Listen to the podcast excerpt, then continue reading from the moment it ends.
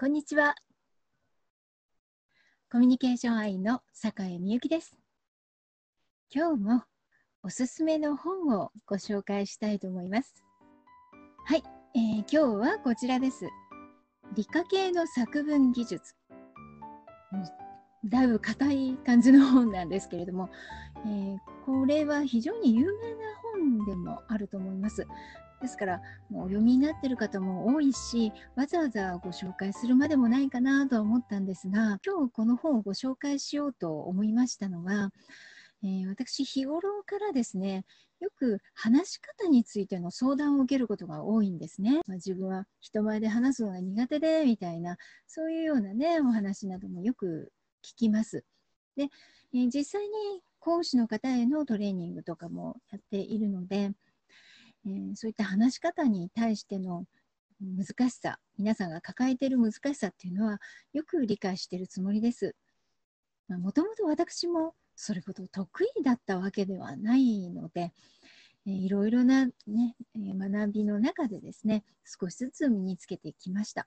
で、えー、実は話し方というとよく皆さんこうテクニック的なものですよねそういったものを考えられるんですね。で、まあ、実際そちらも重要なんですけれどもこの理科系の作文技術の本というのは、まあ、そういったテクニックの部分とは対極にあたるんです。つまり話す表現の元の文章の作り方ですから。でどこの文章がいくら良くても話し方がうまくないと伝わらない。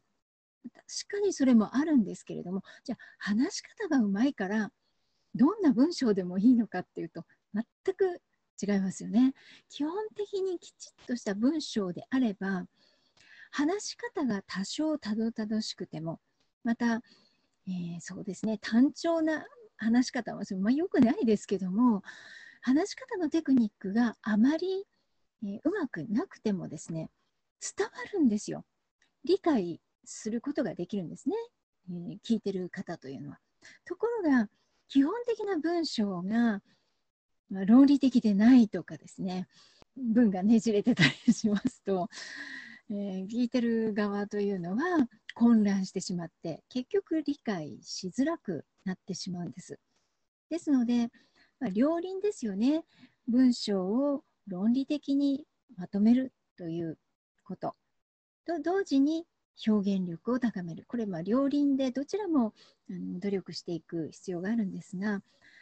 割とですねこちらのその文章力の方はそっちのけで、えー、テクニックのこと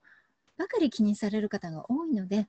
これを、えー、取り上げたんですね。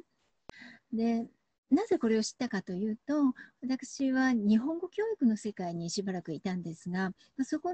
に入った時にですねレポートを書いたりまた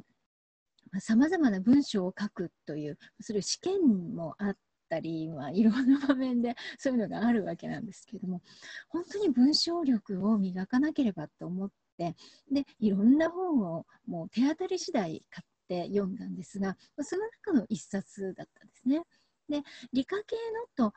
わざわざつけてあるわけだから文化系とは何か違う特色があるのかなとか、まあ、そういった程度の興味だったんです。でたくさんある中でこの本は群を抜いて分かりやすくてそして、まあ、何度もその後もですね、えー、読み返すような本になりました。それは、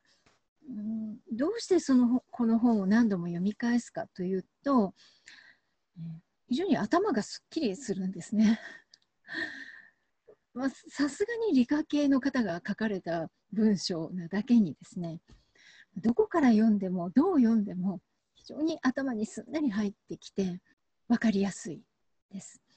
ただですね例文的なものはね理科系の例文が出てくるので全くわからない文章もたくさんあるんです私にはね文章を書く技術としてはこれはまあ基礎的な部分ということで、え、木下先生がですね初心者の方も分かるような形で書かれているわけですただそれでありながら論文を書く技術もありまた学会発表するような賞もあるんですね。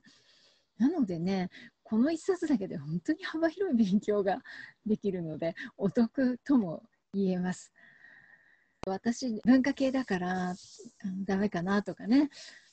まあ、そういうようなことを思ってしまいがちなタイトルですけれども中身は日本語という語学の言語のですね視点で書かれているので非常に分かりやすいんです。で私たちが、えー、私たちというのは日本語を母国語としている人たちを私たちと今呼んだんですが私たちが学ぶ、えー、言語というのは通常英語ですよね。でじゃあ国語って何なのと思われると思いますが国語というのはもう日本語で全てコミュニケーションが取れるという状態の人が学ぶ教科なんですね。ところが日本語というのは日本語を知らない方、えー、あと聞いてもあと言われてもいいと言われてもうと言われても何のことやらさっぱりわからないという方たちのための語学の教科なんですね。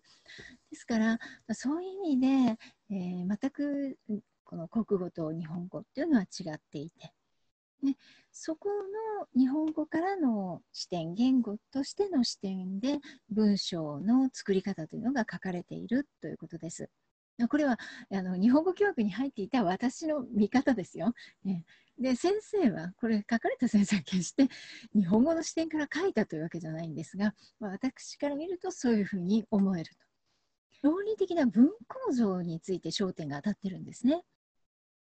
えー、特に主語を明確にしましょうというところ。で日本語の場合は主語を省略するという会話非常に多いですよね。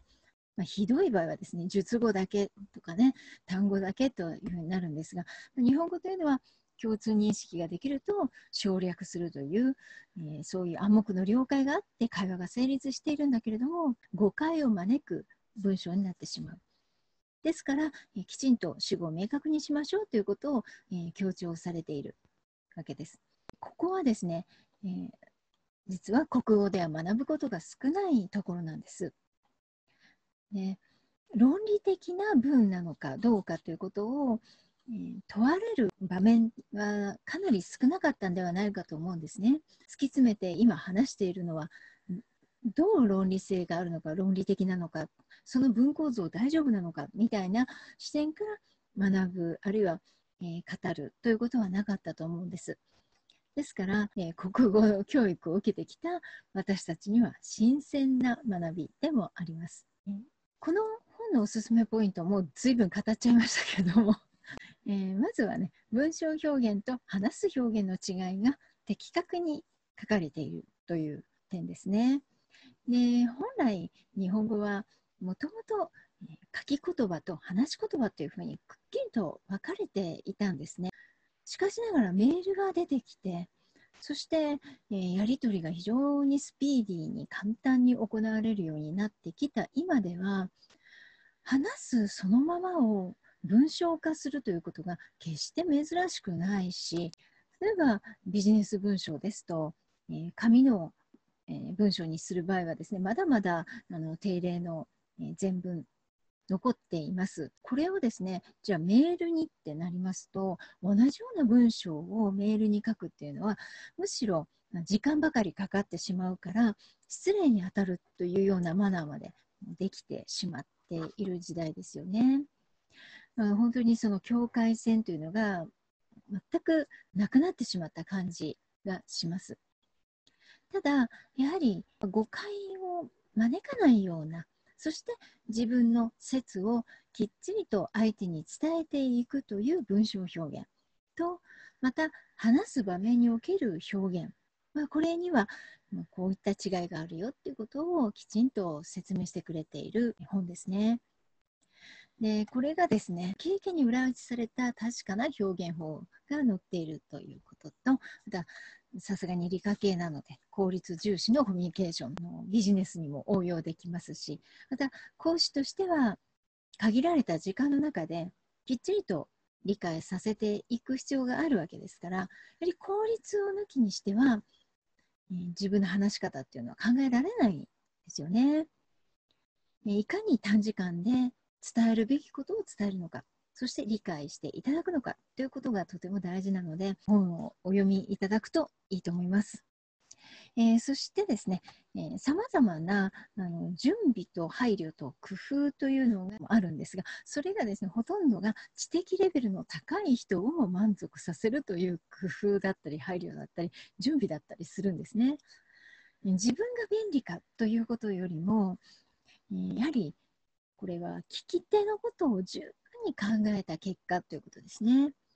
で講師は当然聞き手まあ、生徒さんだったり受講者だったりといろいろだと思うんですけれどもその方たちに満足していただく、まあ、つまりああよく分かった、ね、あなんだそういうことだったのかと。今まで難しいと思ってたけど意外に簡単だねとかね。自分でも分かったなとか。なんかそういう理解できた嬉しさみたいなものがあのやはりないといけないと思うんですがまあ、そういう部分でもあの要は聞き手側の思考というのを十分に考えられたものそれが工夫があるということです。これもね学ぶべき点とても多いですね。えー、そしてですねこの本を読んで実践していく中であのだんだんとシンプルで明快に伝わる文章が書けるようになると思うんです。でそれを書けるようになれば原稿をどう見直すかというポイントこれもつかめるようになってきます。えー、このね原稿といっても原稿をどの程度書くのかっていう話もありますがシンプルで明快に伝わる文章これ定義づけの文章としてはもうぴったりだと思うんですね。でお伝えしなければならない用語とかあるいは概念それをいかにきちっと伝わるような、え、文章にするのかというところがやはり、え、講師は大事なところだろうと思うんです。そういったところもね、え、どのように見直したらいいかというポイントがつかめると思います。えここが一番重要なんですけれども、え説得力というのは実はあのすんなり理解できた時にえー、説得されるという まあ、心理学的なあの原則がありましてでまた、え、脳はですねすんなり分かった時に非常にポジティブになるとも言われています。これね脳科学の話ですけれどもですから分かりやすい伝え方っていうのはとにかく大事なんですね。えー、自分のためでもあり当然、えー、受講者のためでもあるんですね。いかがでしたでしょうか？ちょっと硬いタイトルだったですし、本そのものも硬いんですけれども、ただ、非常に読みやすいんです。もう、パッと見ると、えって思っちゃいますけど、読み始めたらとても読みやすい本ですから、ぜひ、えー、講師の方、お読みになっていただきたいと思います。ね、また、えー、私が一方的に感想とかおすすめポイントを お伝えしたわけですが、もう読んでいらっしゃる方多いと思うので、あなたがね、もしお読みになっていれば、ぜひ感想ですとか、えー、おすすめポイントとか、ね、こんなことが役に立ったよっていうことを下のコメント欄に、えー、ぜひお書きになってください。えー、そうしますとね、えこれから読みたいとかね、読んでみようっていう方の参考にもなると思いますし、もちろん私も勉強させていただきたいなと思ってます。えそういうふうに賛同してくださる方はコメントいただければ嬉しく思います。そしてですね、えー、チャンネル登録をぜひお願いします。ということで、えー、今日はこの辺で、え、終わりにしたいと思います。最後までご覧いただきまして本当にありがとうございます。ではまた。